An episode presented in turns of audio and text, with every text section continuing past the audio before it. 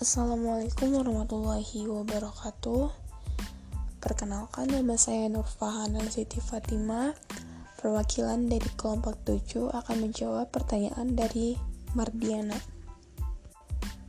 Pertanyaannya, jelaskan sumber historis, sosiologis, dan politis tentang Pancasila sebagai dasar ilmu sebagai dasar nilai pengembangan ilmu, pengetahuan, dan teknologi sumber historis tentang Pancasila sebagai dasar peng nilai pengembangan ilmu, pengetahuan, dan teknologi ialah terdapat pada pembukaan Undang-Undang 1945 alinea keempat, di mana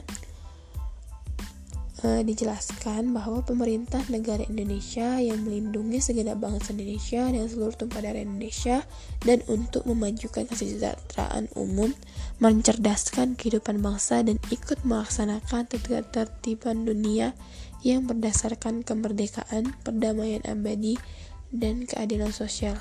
Maka disusunlah kemerdekaan kebangsaan Indonesia itu dalam suatu undang-undang dasar negara Indonesia yang terbentuk dalam suatu susunan negara Republik Indonesia yang berkedaulatan rakyat dengan berdasar kepada ketuhanan yang Maha Esa. Dijelaskan bahwasanya uh, pemerintah negara Indonesia itu um, melindungi uh, Indonesia dengan segenap uh, segenap tumpah darah Indonesia untuk memajukan kesejahteraan umum dan mencerdaskan kehidupan bangsa. Yang kedua, sumber sosiologisnya itu ialah dari dimensi ketuhanan dan dimensi kemanusiaan, di mana ketuhanan yang Maha Esa dan kemanusiaan yang adil dan beradab.